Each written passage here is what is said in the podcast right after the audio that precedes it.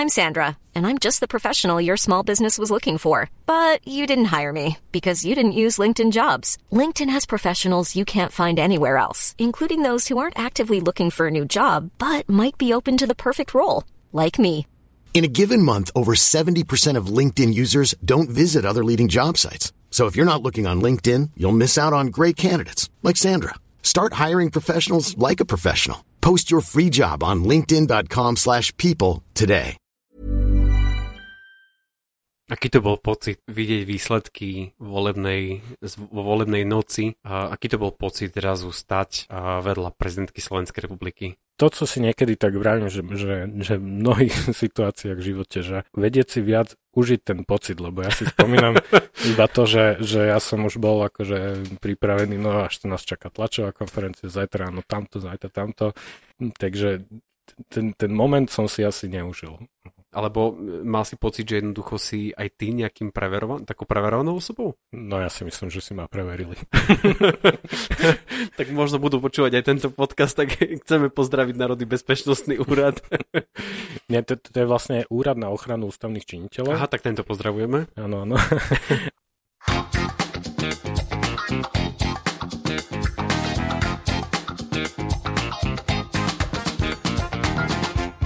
Vážení poslucháči podcastu na Trojici vo Dvojici, znova vám ďakujem za to, že ste si našli svoj drahocenný čas na rozhovory so zaujímavými prešovčanmi s ľuďmi, ktorí k nášmu mestu nejakým neodmysliteľným tajomným spôsobom patria, bez ktorých by to mesto nebolo tým, čím je. Či už tento podcast počúvate prostredníctvom mobilných aplikácií, ako je Spotify, Google, Apple a ďalšie, alebo v eteri Prešovského Skyradia, je to absolútne jedno, sme naozaj vďační za každého jedného z vás, sme vďační za to, že nám píšete komentáre, že, že sledujete, že to počúvate a že sa vám to hlavne páči. Na začiatku podcastu musím sa priznať, že mal som nejaký taký plán na ľudí alebo oblasti, ktoré by som chcel predstaviť a jeden, jeden z tých oblastí bol um, samozrejme aj veľmi vtedy ešte vzdialená téma prezidentky Slovenskej republiky, respektíve kancelárie a neveril som, že v tom celom ansábli tých jej poradcov naozaj môže byť aj niekto z Prešova, človek, ktorý jej ešte ako kandidátke pripravoval volebnú kampaň, človek, ktorý mal prsty vo volebnej kampani pána Matúša Vala v Bratislave. A dovolte mi, aby som dnes medzi nami privítal Martina Burgera, poradcu pre komunikáciu. Vitaj. Ďakujem veľmi pekne, ahoj. Pozdravujem všetkých, ktorí počúvajú a ďakujem veľmi pekne za pozvanie. Bolo to také veľké antre, ja sa ospravedlňujem, ale som e, trošku excited, že jednoducho takého veľkého človeka tu máme. Treba povedať, že ale ty nežiješ v Prešove, že žiješ logicky v Bratislave, lebo tá kancelária prezidentky nemá asi detašované pracovisko, okrem Košic. Tam myslím, že majú, nie? Tam je, tam je kancelária, no. Mm, Skôr než, skôr než si povieme, čo vlastne je tvojou úlohou v prezidentskej kancelárii alebo v úrade prezidenta, ako si sa vlastne k tomu dostal? Čo všetko vlastne predchádzalo k tomu, že si na tej svojej pozícii také, aké si? Tak je to, je to asi taká prírodzená genéza z toho, čo som študoval. Som vyštudovaný vlastne politolog a s kombináciou s mediálnymi štúdiami. A čo je také, mm, no nejako to ide dokopy už rovno s tou kampaňou a, a s tou politikou, ale, ale vlastne veľmi skoro som vedel, že, že ma tá politika baví, že jej chcem byť blízko, že sa mi páči to prostredie, ale teda, no to je celkom možno zvrátená predstava, že sa to niekomu páči, ale a, po, politika ako remeslo sa mi páči, nie všetky jej prevedenia. A vlastne to ma viedlo to, že k tomu, že som ešte počas vysokej školy začal ako poslanecký asistent a Mhm. s, s Martinom Poliačikom som, som strávil niekoľko dlhých rokov spolupráce Uh-huh. ako asistent. No a potom vlastne jedného dňa som na to spomínal, že som za ním prišiel, že, že Martin asi by som teraz, je tu taký kandidát Matúš Valo, asi si ho, asi ho pozná, že že pôjde mu trochu pomáhať no, do kampane. Ide mu trochu pomáhať, príznačné. Ako Martin spomína, potom sme sa rok nevideli. a, a, Neprišla výplata rok. ale, ale vlastne začal, začal, som, začal som u Matúša Vala v týme a prešli sme si jednou skvelou kampaňou s, s, s, množ, s množstvom výborných zážitkov a nakoniec to úspešne dopadlo a vlastne ja som zistil, že, že, že, že kampaň je veľmi zaujímavá Mhm. a hneď som potom bol oslovený na spoluprácu a vtedy ešte podľa mňa tak možno trojpercentnou kandidátkou a súčasnou prezidentkou Zuzanou Čaputovou a postupne sme vlastne viedli celú tú kampaň až do úspešného konca. No a v rámci pokračovania tej spolupráce, tak, tak, tak som teraz aj poradcom pani prezidentky pre, pre komunikáciu a vnútornú politiku. Bolo to také prirodzené vyvrcholenie, že vlastne pani Čaputová povedala, že Martin tam poď už tu, keď už, keď už si robil tú kampaň, alebo si prešiel nejakým výberkom, respektíve niečím.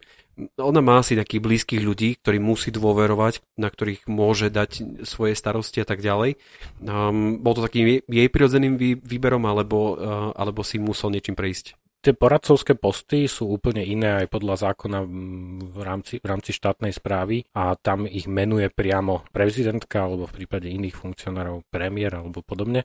Čiže to sú priamo menované funkcie, tam sa, tam sa naozaj nerobí výber, lebo, lebo si tam a, tí politici alebo političky vyberajú ľudí, ktorých vyslovene chcú, považujú mm-hmm. ich za, za veľmi blízkych a chcú ich mať ako, ako poradcov. Čiže a spoliehajú sa na ich názory napríklad, že to, mm-hmm. tam, tam úplne nedáva zmysel a výberové konanie. Tam je to naozaj o tom, že tá dôvera už musí byť a ten daný človek si, si vlastne menuje do tej funkcie. Že by na výberko prišla nejaká Marika alebo ktokoľvek a ono tak sa mi páči viacej Marika, tak ju asi vezme. Neviem si to predstaviť, že tam je naozaj už také akože hlbšie stotožnenie sa s, s názormi alebo minimálne viera v to, že ten človek prináša názory, ktoré sú relevantné, ktoré treba uh-huh. počuť. Keď sa vrátime uh ku tej kampani Matúša Vala. Um, je to taký istý zjav, by som povedal, v tej Bratislave.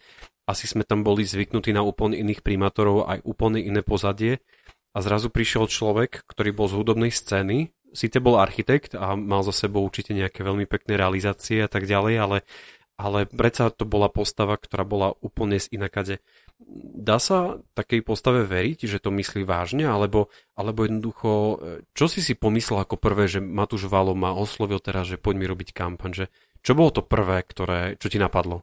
No, ja som sa vlastne, ja som vlastne sledoval, a, lebo, lebo Matúš Valo mal najprv plán Bratislava, teda že proces, v rámci ktorého sa ľudia z rôznych komunít stretávali a pripravovali vlastne knihu Plán Bratislava Čiže ja som evidoval túto aktivitu a mm, prišlo mi to, že to je super prístup ako k tomu, že ako, ako sa vôbec uchádzať do riadenie mesta, že, že zozbierať tú expertízu zo všetkých oblastí, nie potom akože pred voľbami rýchlo dať nejaké generické hesla, ale že, že naozaj, že, že nech je to nejaký dlhodobejší proces prípravy toho toho volebného materiálu, toho volebného programu. Vlastne vtedy to ešte nebol volebný program, ale bol to materiál, ktorý bol voľne k dispozícii, že mohol si to hoci kto mm-hmm. iný akože z toho zobrať veci, prihlásiť sa k tomu. Čiže ja už som poznal tento prístup a prišlo mi, že ak niekto niečo také robí, tak mu na tom záleží. A keď som, keď som sa potom stretol vlastne s Matušom a on keď rozpráva o meste, o tom, čo chce robiť, tak to vidno, že to je človek, ktorý, ktorý má preto vášeň. A to, je, mm-hmm. To, to, je, to je cítiť asi z prvého kontaktu. Hovoril si, že tá volebná kampaň jednoducho bola zaujímavá. A čo bolo na nej také, také mimoriadne? Mne sa vlastne veľmi páči komunálna kampaň z toho pohľadu, že je o úplne konkrétnych veciach. Že, že je to o nejakej konkrétnej ceste, ako má vyzerať o nejakom parku, že sa môže mm-hmm. zmeniť, a o tom, že, že na, ten, na ten problém napríklad a, sa dá ísť pozrieť, dá sa na, o tom natočiť video, dá sa ukázať, že takto by sa to malo spraviť. A čiže je, je taká, je, je príjemná v tom, že je konkrétna. Že nie je to také, ľudia potrebujú istoty a všetky také slogany, ktoré, ktoré sme videli a, a viac zdarma vlakov a všetkých takýchto proste vecí, ktoré sa nemusí zakladať na fakte, ale je to také, že chceme tento park zrekonštruovať, viacej kamienkov a tak ďalej, že toto je takéto konkrétne, hej, že... Myslím si, že to bolo mimoriadne v tom, v tom vzťahu k mestu. Ja si spomínam na to, ako sme raz išli proste na jednu ulicu a natáčali sme video o tom, ako je asfalt vlastne neurobený dostatočne k obrúvnikom že tam vlastne zostáva škára, do ktorej vtečie voda a že vlastne o rok sa to môže riešiť znova. Tak my sme tam išli vlastne s expertom na, na, na cestné stavby a vlastne Matúš tým expertom akože dokázali veľmi dlho rozprávať o tom, ako by ten asfalt mal byť vlastne vyrovnaný. Ukazovali sme tie dobré realizácie. Ja som si vtedy hral, že, že wow, že, že aj, mňa, aj mňa to tak ako keby zachytil, že je to, je to drobnosť, ale prišlo mi, že keď niekto nastaví obstarávanie tak, že dá nejaký manuál a povie, že takto chcem, aby vyzerala tá cesta, mesta, tak aj ten dodávateľ to je povinný tak urobiť a keď to tak neurobi, tak sa to reklamuje, ale že, že to je nejaká komplikovaná vec, len niekto musí povedať, že takto sa to dá spraviť a takto to chcem a že nezmierim sa s tým, kým to, ne, kým, kým to nebude vyzerať ako proste kus mesta, nie ako lesná cesta mm-hmm. zaliatá asfaltom. Čo bolo zaujímavé na jeho kampane, lebo ja samozrejme veľmi aktívne sledujem tú komunálnu politiku a ten Valo trošku vystrelil, akože v tých všetkých kampaniach, ktoré sme tu mali naposledy. A veľmi sa mi páčili pikniky, ktoré, ktoré robil s obyvateľmi, to ešte sa tedy sa dalo stretávať a tak ďalej. Toto sa predpokladám stretlo s veľmi pozitívnym úspechom medzi obyvateľmi. Ako to celé hodnotili, ako to celé prebiehalo, tie pikniky? To boli vlastne, myslím, že tam bolo detské divadielko, ktoré prišlo do, do nutroblokov a podľa mňa to je v každom meste taká, ja si, ja si to pamätám ešte aj vlastne na Sekčove, keď sme bývali, tak uh-huh. vnútroblok to bol akože náš najväčší rajón, hej, že keď prišiel niekto z iného vnútrobloku, tak niekedy to bolo akože ten, tenzné, ale... Jasne, iný, iný koho na dvore, tak, čo tu tak. robí.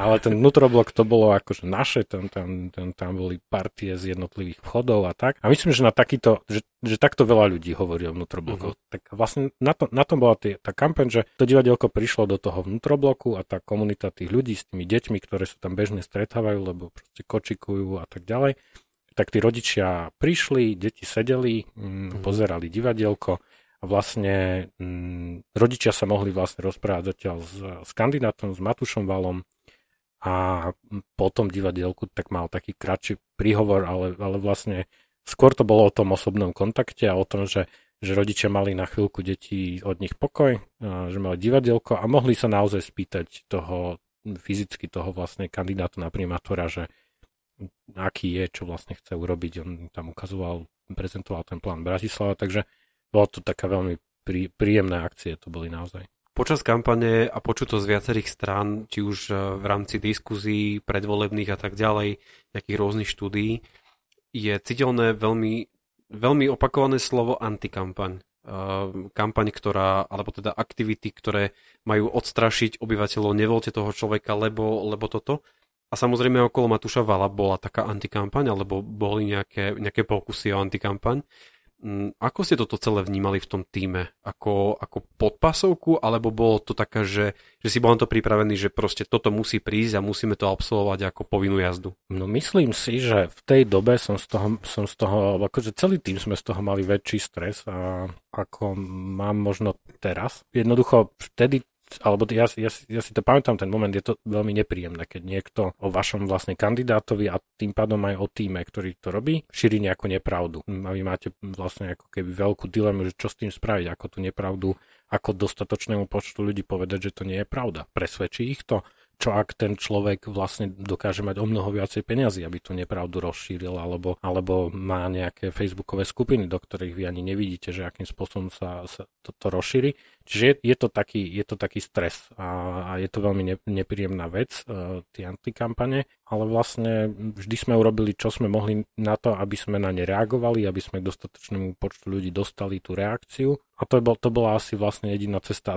Čo je veľmi dôležité, je urobiť to skoro, dať, dať tú reakciu, ale zároveň treba niekedy zvážiť, že či, že či tá daná vec za tú reakciu stojí, aby ste si ju tak povediac a nedali jej väčšiu pozornosť, ako si zaslúži. Hej, že, že je veľmi kľúčové odhadnúť a zásah tej negatívnej kampane na to, na to publikum. Ako človek, ktorý sleduje volebné kampane a všetky tie stratégie, ktoré sa dajú okolo toho urobiť a tak ďalej, antikampaň spomínam aj kvôli tomu, že pre, podľa mnohých odborníkov je to aj spôsob komunikácie samotného kandidáta, aby vlastne mal na čo reagovať, hej, že si cez vodku nejak vytipuje nejaké slabé miesta a tak ďalej a potom niečo dá jednoducho vonku, aby, aby o ňom bola téma. To bola tá situácia, že by ste to vy vlastne akože dávali vonku, alebo alebo to naozaj proste prišlo von tak, že ste o tom nevedeli, že ste nemali o tom informáciu, že niečo také vyjde? Každý asi, každý človek, ktorý ide nejako do politiky, sa musí vedieť zvážiť, že, že čo sú jeho slabé miesta. A teraz nemyslím, že, že, že či je v niečom akože podvodník alebo niekde mm-hmm. akože niečo ukradol, ale, ale jednoducho každý niekde asi musí si nájsť nejakú vec, ktorú bude musieť vysvetliť. To, čo funguje asi najlepšie, je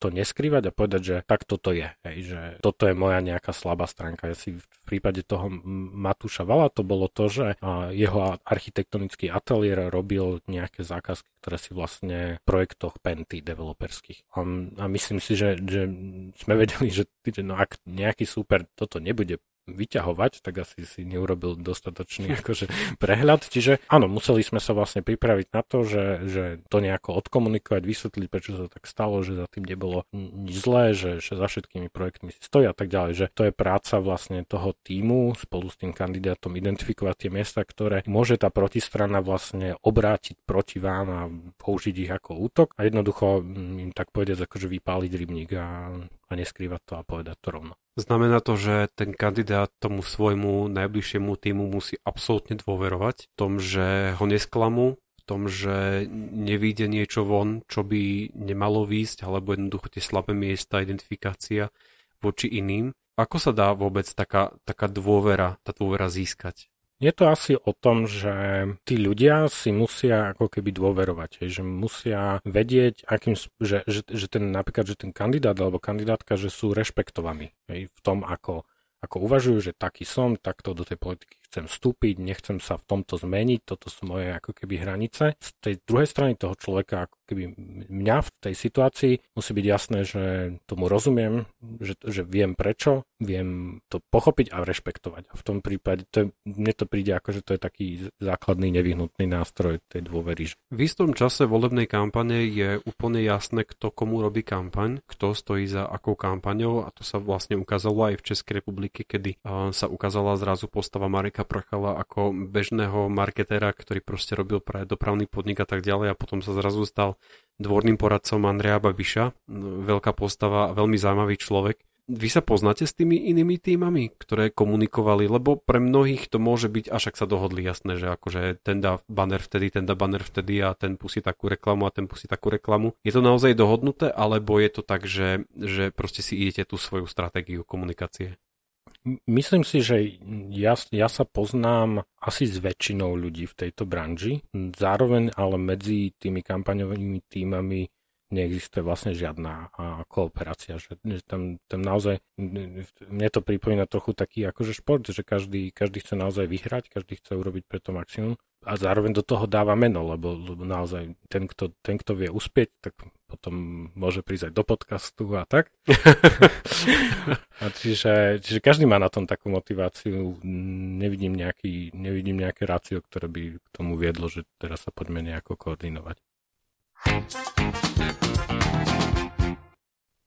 Keď prejdeme už ku aktuálnej pozícii, ktorú teraz momentálne zastávaš v kancelárii prezidenta Slovenskej republiky, tam je to o to zodpovednejší, že vlastne toho kandidáta, respektíve už momentálne prezidentku, vidí celé Slovensko. Pri Matúšovi Valovi to bola vlastne len, len Bratislava, čo tiež nie je zanedbateľné množstvo ľudí, a, ale prezidentku vidia už všetci na Slovensku. Tá zodpovednosť za to, čo sa vlastne odkomunikuje na vonok, je o to väčšia, že to je vlastne človek, na ktorého vlastne pozerajú všetci. Čo to pre teba znamená byť v tom komunikačnom týme? Čo to znamená pre teba byť jej poradcom? To sa tak natíska, ale je to tak, akože jednak, že, že veľká zodpovednosť a niekedy, niekedy aj stres, lebo mám za to, že, že vždy, je, vždy je to o tej osobnosti, ktorá, ktorá nesie ten úrad a je to vlastne, každá chyba ide na jej triko alebo na jeho triko podľa toho, kto to je, ale vlastne na to sú tí poradcovia alebo alebo, alebo ľudia okolo, že si majú uvedomiť a možno upozorniť na to, čo sa môže stať zle, že sa môže niečo pokaziť. A ja vravím stále, že, že, že nikto nie je taký, že by dokázal sám odhadnúť všetky možné zlé scenáre, že preto je dôležité sa obklopiť viacerými ľuďmi.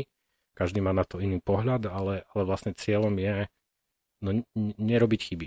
Takže a zároveň nie je možné mať všetko 100%. Čiže moja taká keby asi najväčšia zodpovednosť, ktorú cítim je, aby sme neurobili nič, čo, by, čo bude chybné, niečo zle odkomunikovali a uviedli nesprávnu informáciu, čokoľvek tohto, tohto typu, tak, a, tak mám pocit, že to je, to je úloha nás poradcov, dať na to pozor, ale samozrejme akože primárnej, primárna je to zodpovednosť prezidentky, ale na to má okolo seba ľudí, aby ju aj upozornili na veci, ktoré si napríklad na nej môže všimnúť popri všetkých tých veciach povinnostiach, ktoré máš. Že to je proste tak veľká agenda, toľko aktivít, toľko udalostí do dňa, že na to je potrebné vidieť viac, mať viac hlav a viac očí. Takže tak, tak vnímam tú, tú úlohu ľudí v poradcovskom týme. Tým, že si o to hovoril už trošku skôr na začiatku, že vlastne spoznal si ju ako zhruba 3% kandidátku, a aby sme boli presnejší človeka, ktorý nemal v podstate šancu sa stať prezidentom a ide na úrad, ktorý je asi najdôležitejší v tomto štáte. Zrejme si musel veľmi dôverovať. Zrejme si musel dôverovať tej osobe, že jednoducho to dá a, a že zvíťazí. Čím ťa vlastne zaujala? Ja som vlastne, ešte predtým, ako som vôbec dostal tú ponuku ísť, ísť do toho týmu, tak som na nejakej, na nejakej diskusii vlastne videl Zuzanu Čaputovú e, rozprávať pred publikom. Bola kandidátka vtedy, alebo ešte vôbec nebolo jasné, hej, že bude kandidovať? Ešte, mhm. ešte vôbec nebolo jasné. Len som sa vlastne tak ako keby započúval a vrajím si, že wow, že, že to som už akože dlho nevidel.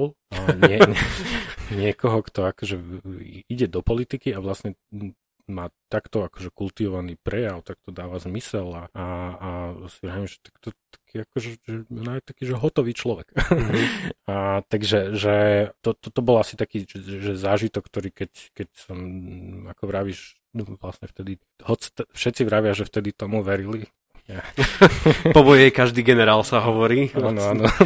tak e, naozaj tie, tie začiatky neboli žiadnym spôsobom, ne, ne, nenasvedčovali tomu, že to až takto dopadne, ale, ale mal som istotu v tom, že keď e, ju ľudia uvidia, budú, že budú mať ten istý zážitok, ako ja, že, že uvidia rozprávať o, o tom, že o, o, k čomu všetkému vie zaujať postoj, akým spôsobom, takže ich to osloví. Čiže vlastne aj, aj, aj vtedy bola v tej kampani bolo kľúčové dostať sa do tohto bodu, aby, aby ľudia mohli lepšie spoznať. A to je niekedy ťažké. že vlastne už keď ľudia, keď ty si uveril, tak už aj ľudia vlastne musia uveriť, že, že si vsadzal na to, hej. Áno, áno, že, že, že, že keď, keď nechá, keď bude mať možnosť, ako keby dostane sa do médií, do relácií a ukáže, že aj takto sa dá akože politicky komunikovať, že to ne, nemusí byť proste neustála hadka a, a, alebo proste všetky tie floskule, ktoré slúžia na vyhýbanie sa otázkam, že, že toto tam vôbec nemusí byť. Takže, takže sa im to bude páčiť. Ale akože ne, necítil by som sa byť prorokom, že sa to bude páčiť akože, že toľké, to, to, toľkému množstvu ľudí.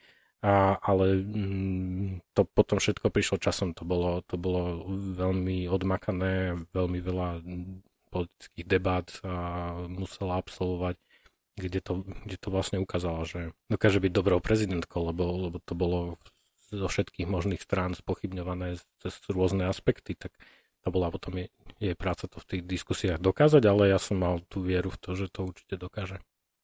Ak ešte ostaneme pri tej volebnej kampani, lebo je to veľmi zaujímavé. To bola tvoja prvá volebná kampaň na prezidenta Slovenskej republiky. A zrejme asi je úplne iná ako všetky ostatné, ako komunálna a tak ďalej. Čo je na nej najťažšie?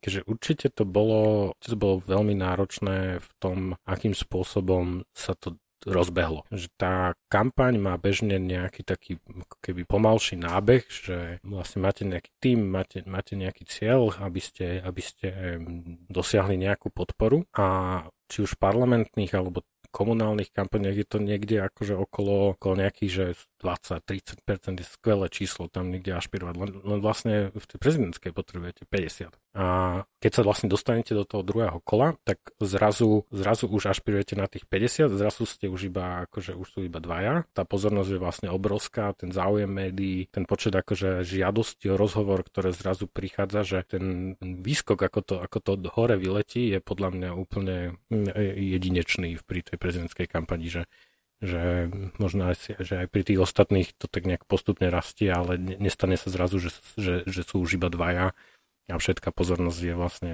50 na 50. Ty si bol pri nej ešte počas tej prvej, prvého kola a potom vlastne počas druhého kola. Po ľudskej stránke, ako to celé znášala vlastne tu zvýšený, ten zvýšený záujem? Lebo dovtedy to bolo jeden akože z mnohých kandidátov a teraz už bola v podstate len jeden z dvoch kandidátov. A treba asi otvorene povedať, že vôbec nemala slabého protihráča, ktorý by, ako keby, že, že to mala vyhraté už na začiatku.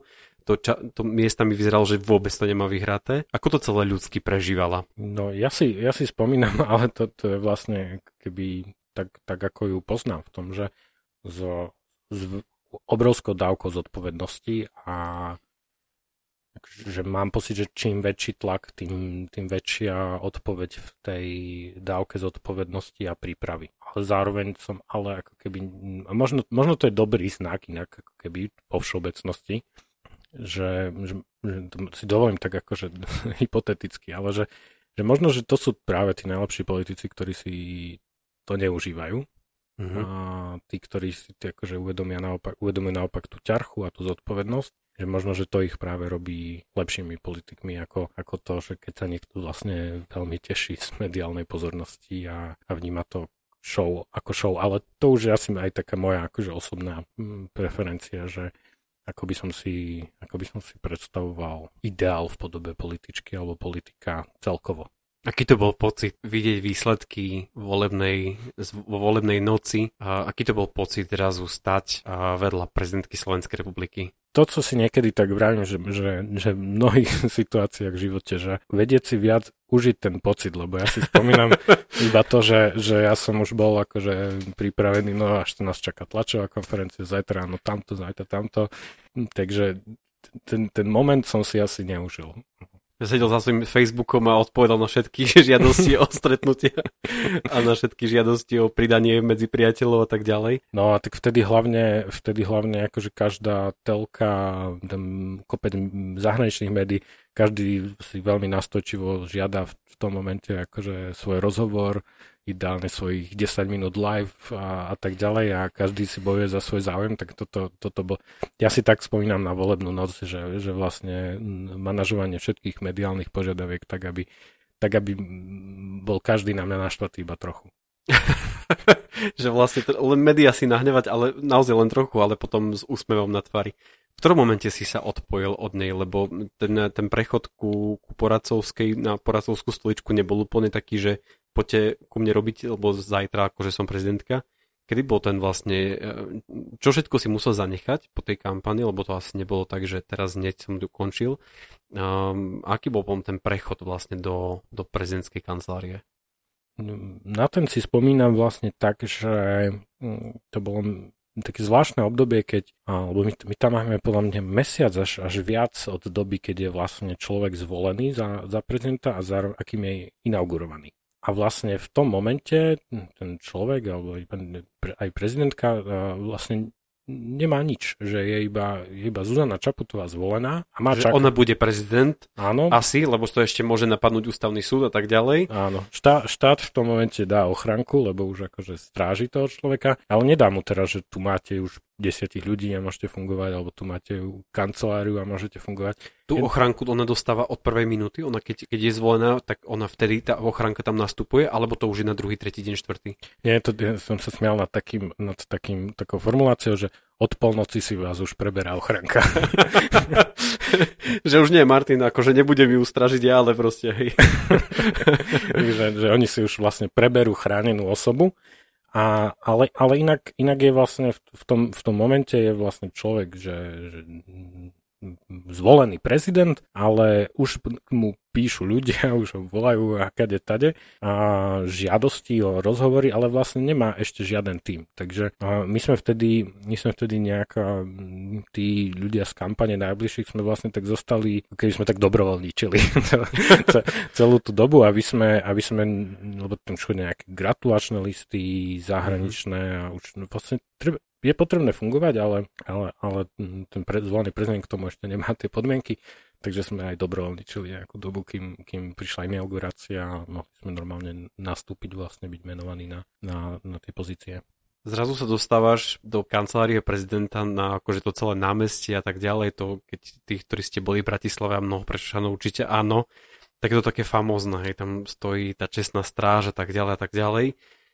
Čo to s tebou spravilo, keď si tam proste prišiel do tej kancelárie a samozrejme to, to také tie honosné priestory a všetko a zrazu proste to nie je nejaký office niekde v nejakej budove, kde, kde proste sedíš, ale zrazu to je proste prezidentský palác. Um, No ja dúfam, že nič. Hej. to, to, sa, to, to, to, je podľa mňa najdôležitejšie, aby to s človekom nič nespravilo. V zmysle, aby ho to nejako menilo, alebo tak, že teraz už, že nič nie je dosť dobré, lebo kým už nie, kým niečo nie je palác s vysokými stropmi, jasné. tak už tam nie, nie. A, ale jasné je to akože teda je to veľmi, veľmi pekné a vlastne človek... Ja, ja som si na, na tom o mnoho viacej uvedomil takú tú symbolickú zodpovednosť toho úradu prezidentského, že to je, že, že to je vlastne niečo, čo, čo, čo reprezentuje našu štátnosť, že, že, že je to vlastne osoba, ktorú, ktorú sme vlastne poverili ako občania na tom, aby, aby keď ju niekto stretne niekde na samite NATO alebo niekde v Bruseli, tak, alebo, alebo proste pôjde na nejaké zahraničné cesty, tak oni si vlastne tú krajinu zosobnia s tou hlavou štátu. A, mm-hmm. a vlastne mm, tá symbolika je, tá symbolika je veľmi dôležitá súčasť toho úradu. Mm, to som, to som si vlastne ako keby možno dostatočne neuvedomoval, ako be, bez toho zážitku, že, že, že to je veľmi dôležité. A No a zároveň s tým sa spája to, že je vlastne, že mali by sme, mali by sme to nielen vo vzťahu k tejto prezidentke, ale, ale ako keby celkovo, že, že mal byť byť ten úrad riadený aj, aj jej nasledovateľmi tak aby sme, si, aby sme mohli byť ako keby hrdí na ten, na ten úrad. Že to, to, to je také kľúčové, že aby sme, si, aby sme vlastne, aj keď tam možno bude nejaký človek, s ktorým nie vo všetkom súhlasíme, ale aby kroky, ktoré robil, aby mohli byť také, že keď niekam proste pôjdeme do zahraničia alebo tak, tak proste, že, že, že to bude jeden zo symbolov toho štátu, na ktorý, na ktorý, za ktorý povieme, že môžeme byť hrdí. Hej. Čiže toto je asi taký dôležitý, dôležité uvedomenie si z tých všetkých ceremoniálnych vecí, ktoré má, som mal možnosť tam vidieť a, a zažiť. Pre mnohých ľudí je ten prezidentský úrad aj o naozaj vysokej ochrane toho človeka. Predsa je to jeden z prvých, alebo je to prvý obyvateľ e, našho, našej krajiny. A mnohí za tým vidia ochutnávačov, mnohí za tým vidia stráže a, a všetko proste to, aby, aby bola v bezpečí a, a preverovania a tak ďalej. Um, byť vedľa kandidáta je asi taká bežná vec, kto, ku ktorej vlastne môžu mnohí akože odborníci proste prirodzene dôjsť, ale poradca už taká vôbec nemusí byť. Teba si preverovali, alebo alebo e, mal si pocit, že jednoducho si aj ty nejakým preverovan, takou preverovanou osobou? No ja si myslím, že si ma preverili. tak možno budú počúvať aj tento podcast, tak chceme pozdraviť Národný bezpečnostný úrad. Nie, to, to je vlastne úrad na ochranu ústavných činiteľov. Aha, tak tento pozdravujeme. Áno, áno. A to sú vlastne akože úplní profesionáli v tom, že majú zabezpečiť bezpečnosť chránenej osoby, a, ale zároveň že majú byť podľa mňa to, že asi, asi je to ideálne, keď ostatní ani nevedia, čo robia, že to je ich úloha je, je zabezpečiť tú bezpečnosť, ale možno niekedy aj splynúť. Zdávam. Ako, ako keby tam neboli. Behind the scenes toho celého, tej tvojej, tvojej celej práce, ako to reálne vyzerá? Čo vlastne akože ty fyzicky robíš v tom úrade? Akože dá sa pod tým myslieť to, že spravuješ sociálne siete prezidentky, alebo pripravuješ jej tlačové správy, alebo čo je vlastne tvojou úlohou v kancelárii? No, toto je, to je vlastne, tá, tá moja úloha je taká možno, že trošku vo všetkom, ale, ale zároveň tak, aby som si nebral kredit. A každá, každá vec má vlastne svojho človeka, ktorý je za to zodpovedný. Uh-huh. A možno svoju úlohu vnímam tak, ako keby niekedy prepájať tie informácie, niekedy, niekedy si všimnúť niečo, čo sa dá spraviť lepšie. Čiže niekedy mám, nemám to tak presne vydefinované, ale myhnem sa často takmer vo všetkom nejakej miere. Znamená to, že máte pravidelné stretnutia s prezidentkou na nejaké týždennej úrovni, alebo je to také, že keď treba niečo riešiť, tak proste sa stretneme? Pre, pre, prezidentka má vlastne pravidelné porady. Tak norma, normálne ako, ako človek, keď príde do práce, tak sú pondelkové porady. Uh, že v pondelok prezidentka má, takže zajtra budete mať poradu, lebo je nedela. Keď áno, áno, áno, áno, no, teraz vyrazím a idem ráno, aby som stihol poradu.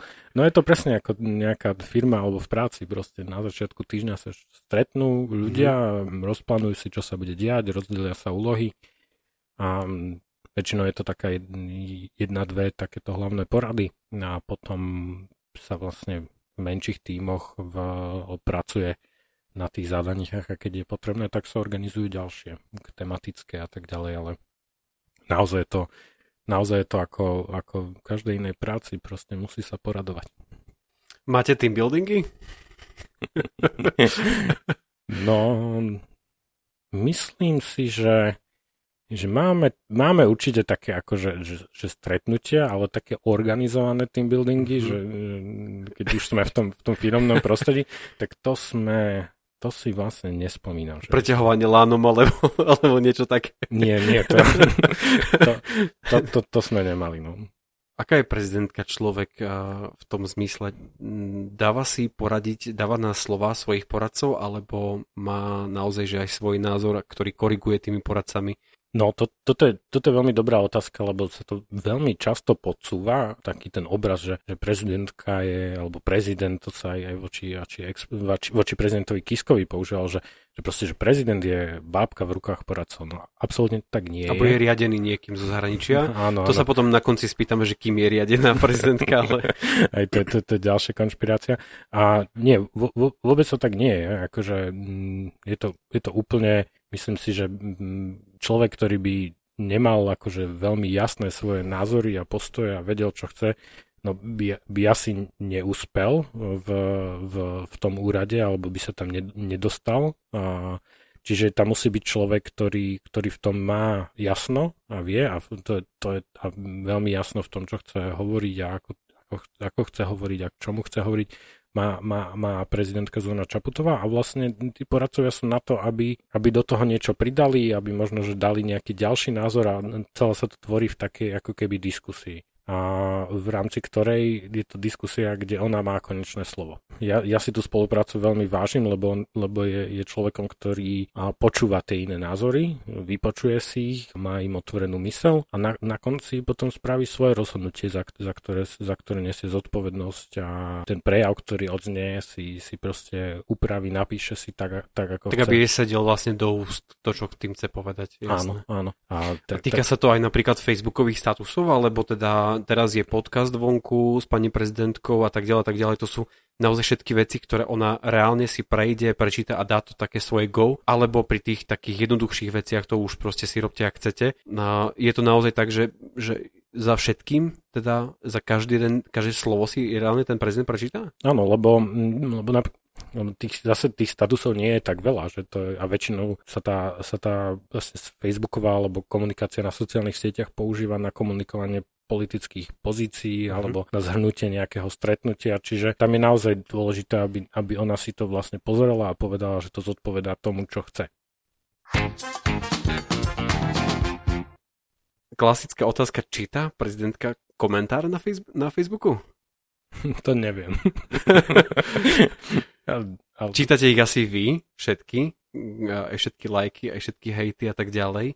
A mm, kto na nich odpovedá potom reálne, keď, keď treba na nich odpovedať, alebo to sa tiež pýtate potom prezidentky, že chcem, na to potrebujeme už odpovedať a či môžeme takto, takto presne funguje, alebo si to robíte po svojom?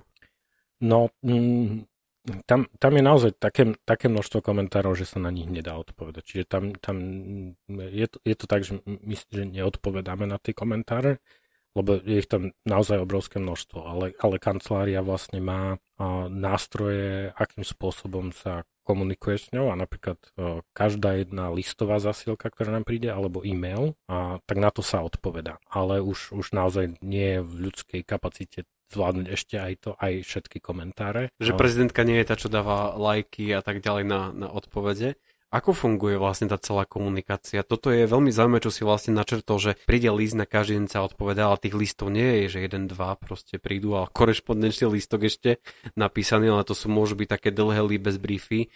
Ľudia majú rôzne problémy a zrejme sa asi obracajú vo väčšej miere s tými všetkými ťažkými situáciami.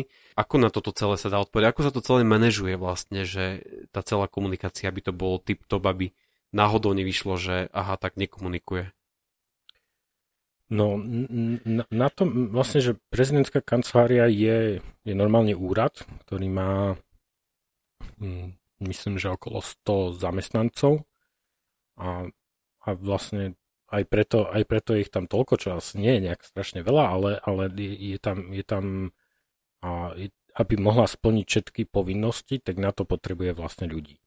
A, ja si myslím, že to je povinnosťou úradu vlastne v niektorých prípadoch aj zákonnou povinnosťou a vlastne na to odpovedať. Čiže, čiže um, je tam množstvo žiadostí napríklad o milosť, tam žiadosti o sociálnu pomoc, sú tam žiadosti keby sťažnosti na, na nejaké úrady iné, iné ministerstva a podobne, kde vlastne prezidentský úrad a na to, na to upozorní potom ten, ten uh-huh. príslušný úrad, že pozrite, že tu je, boli sme oboznámení s takým problémom, pozrite sa na to. Čiže mm, tam obrovské množstvo takejto korešpondencie, veľké množstvo je naozaj nejakých ako keby názorov ľudí pre prezidentku, čiže ale, ale, ale myslím, že na, na všet, kopec pozvánok, samozrejme pozvánky, žiadosti o zaštitu, to všetko je potrebné vlastne spracovať, zaevidovať Súčasťou prezidentského postu alebo jednoducho tej, tej pozície aj cestovanie po svete je súčasťou rôznych seminárov, je súčasťou rôznych konferencií a stretnutí a tak ďalej, tak ďalej. Ako to celé funguje v rámci tých poradcov? Cestujete spolu s ňou alebo ide len niekto, kto má službu alebo Lebo aj tam sa množstvo vecí môže udiať, aj mimo nejakých formálnych uh, vecí a no, môže tam byť vzniknúť aj problém podľa mňa nejaký, že sa niekto niečo povie, alebo prezidentka sa preriekne, alebo niečo. Ako toto potom celé funguje? Máme za sebou tiež koronové obdobie, čiže veľa, veľa vecí, ktoré boli zahranične naplánované, sa vlastne nemohli udiať, alebo sa udiali online. Ale napríklad každá každá návšteva, mm, stretnutie, rokovanie má konkrétnu tému a mm, agendu a je vlastne bežnou súčasťou, že aj, aj jedna, aj druhá strana si na tú, na tú agendu keby prinesie nejakých zástupcov. Uh-huh. Ktorí tam sedia a buď len počúvajú, alebo sa a aktívne zapájajú. Zapájajú sa, alebo ich ako keby a keď je potrebné, tak dajú nejakú expertnú informáciu. Čiže mm, je to normálne že delegácia. Mm, vlastne o zložení tých delegácií strany komunikujú dopredu, aby vlastne keď v jednej delegácii povedzme, že ministerské zastúpenie, tak aby tam mala tá druhá strana ministerského náprotivka a aby, aby to bolo ako keby aj protokolárne vždy vyrovnané. Čiže mm, cestujeme a cestujeme v závislosti od toho, aké, aké je zameranie toho, mm-hmm. toho tie zahraničnej cesty. Zrejme to všetko znie tak, že sa ti otvárajú ďalšie možnosti a možno, že ti dvíhajú telefón ľudia alebo krajiny, kancelárie, ktoré by ti za normálnych okolností nikdy nedvihli telefón. Je nejaká kuriózna situácia, ktorá sa ti stala, že, že dobrý deň, tu je kancelária prezidenta Slovenskej republiky a, a tak ďalej. A je niečo také, čo, čo si spomína, že bolo fakt, že kuriózne? Ako pre, pre mňa asi pre mňa asi boli tie, tie mediálne požiadavky. A v tom, v tom období, o ktorom som hovoril, v tom medzi pred tou inauguráciou, že mi, že mi volali akože niekto, kto si to sa predstaví ako redaktor New York Times, alebo tak, tak toto, to, to bolo pre mňa, áno, alebo, alebo proste z, z niektorých ako keby takých, že, že periódy, ktoré ma zaujímajú, alebo ich považujem, že za, za super, ktoré zavolajú zrazu, tak to, to je, ani to nie je kuriózne, ale akože bol to, bol to veľmi zvláštne. A že zrazu mám číslo, lebo nevolá sklírka a tak ďalej a tak ďalej, že jednoducho už je tam aj ten, aj ten spätný kontakt.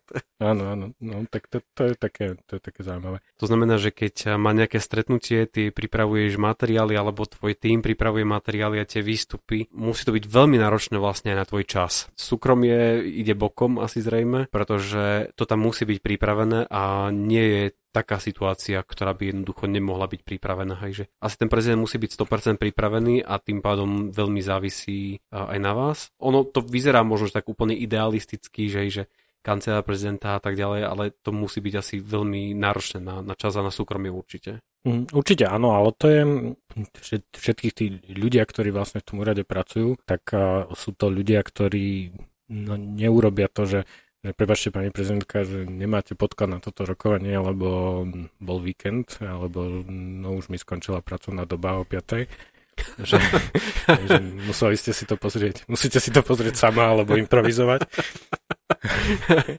Asi, že ne, nedá sa, proste nejde to. nedá sa, no.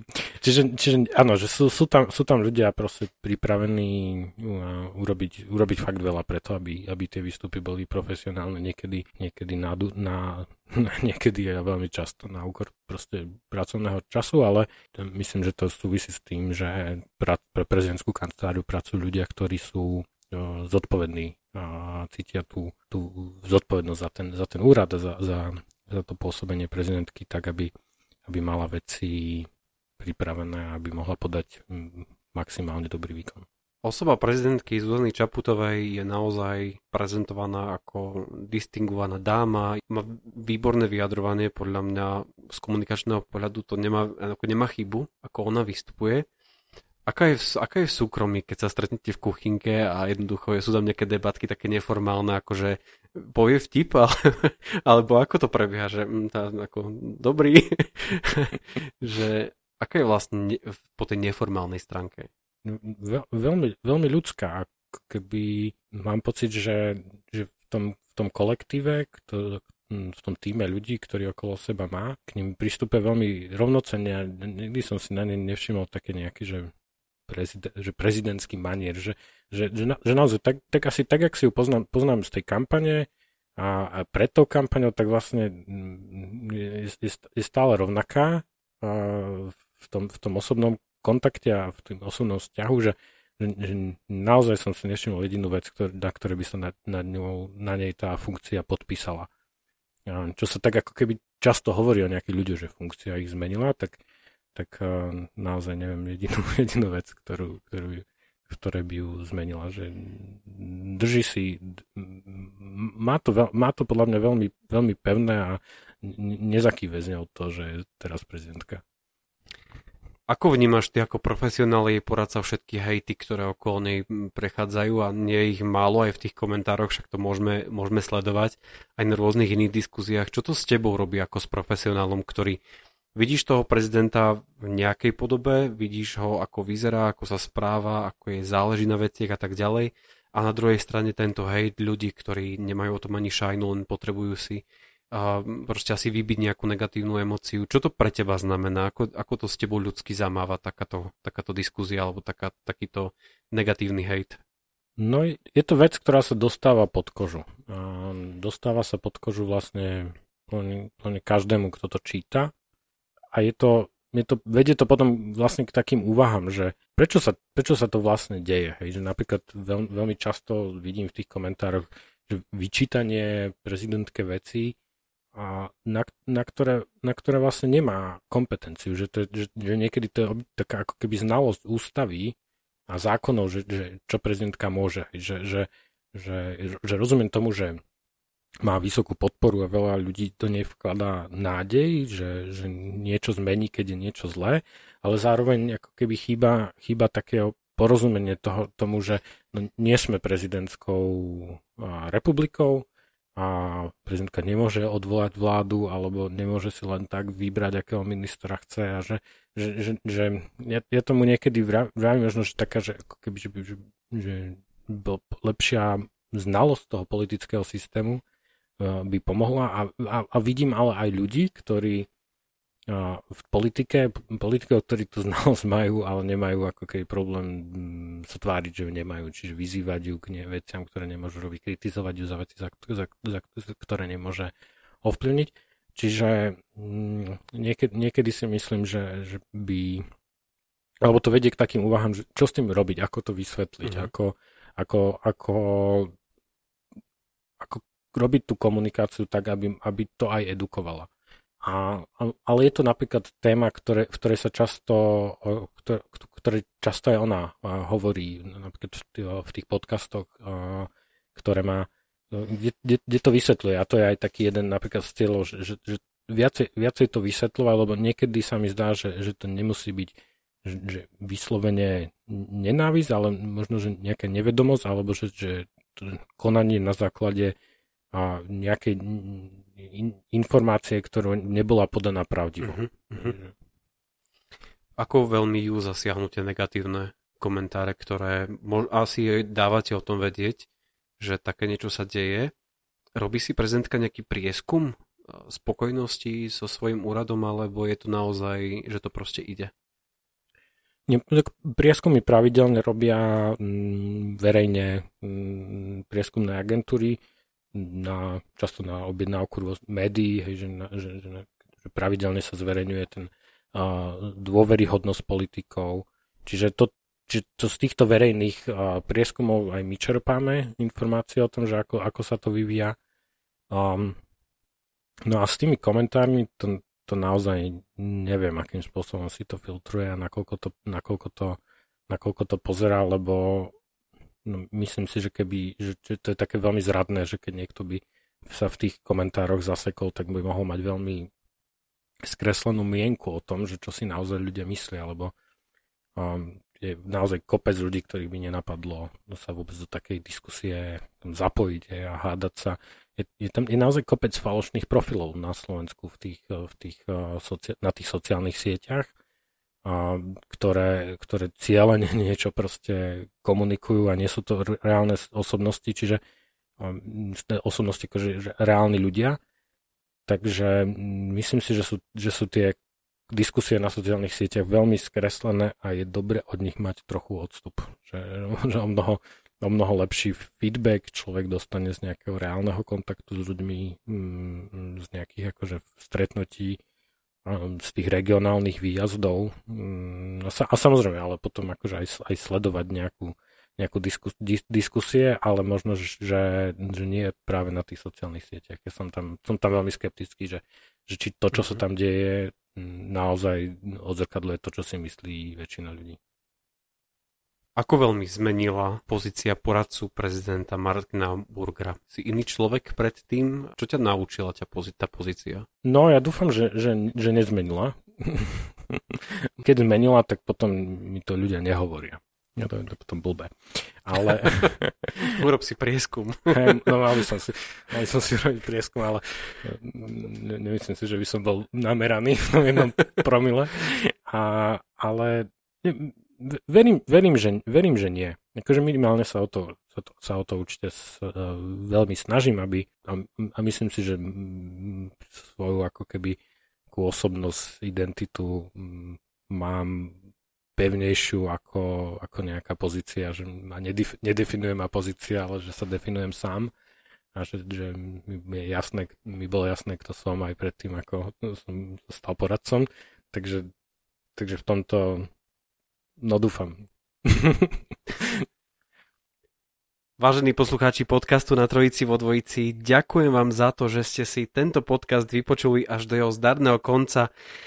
Verím, že sa vám páčil, rovnako ako mne, že ste si ho užívali a že možno ste aj vid- alebo teda vidíte, že aj Prešovčan môže byť súčasťou takej vysokej pozície ako kancelária prezidentky Slovenskej republiky. Martin, ďakujem veľmi pekne za to, že si bol môjim hosťom v podcaste. Ja ďakujem veľmi pekne za pozvanie a keď, si, keď ešte môžem trochu, tak ja si, keď som si prečítal názov toho podcastu, že na, na Trojici, tak som sa tak potešil. No, ale nie sme na Trojici. ale na, naozaj na, na, na, na, na Trojicu si dobre, dobre spomínam. Niekto raz na, na tú situáciu, že sa nenahráva na Trojici, povedal, že tam na co ľudí šališ, keď to není na Trojici. Martin, ďakujem ti ešte raz veľmi pekne, želám ti veľa úspechov. Um, málo chýb samozrejme, ale a veľa zdravia v tomto období. Nech sa ti darí hlavne. A pozdravujeme prezidentku Slovenskej republiky. Ďakujem, odozdám a pozdravím všetkých, ktorí počúvali tento podcast aj reláciu v rádiu. Pekný deň. A vám všetkým želám pekné ráno, pekný večer alebo pekný deň, neviem, kedy to vlastne celé počúvate. Či to už počúvate prostredníctvom mobilných aplikácií ako Spotify, Google, Apple, Podmaz a či už to počúvate aj v Eteri Prešovského Skyradia. Je to skutočne naozaj jedno. Vďačný za každého jedno z vás. Ak by vás náhodou napadlo tento podcast akýmkoľvek spôsobom aj finančne podporiť, môžete tak učiniť prostredníctvom nášho PayPal účtu, ktorý nájdete na našej webovej stránke www.natrojici.sk alebo Facebookom profile na Trojici vo Dvojici. Už teraz sa s Myšom tešíme na ďalšieho hostia, ktorého pre vás pripravíme. Majte sa pekne, ahojte.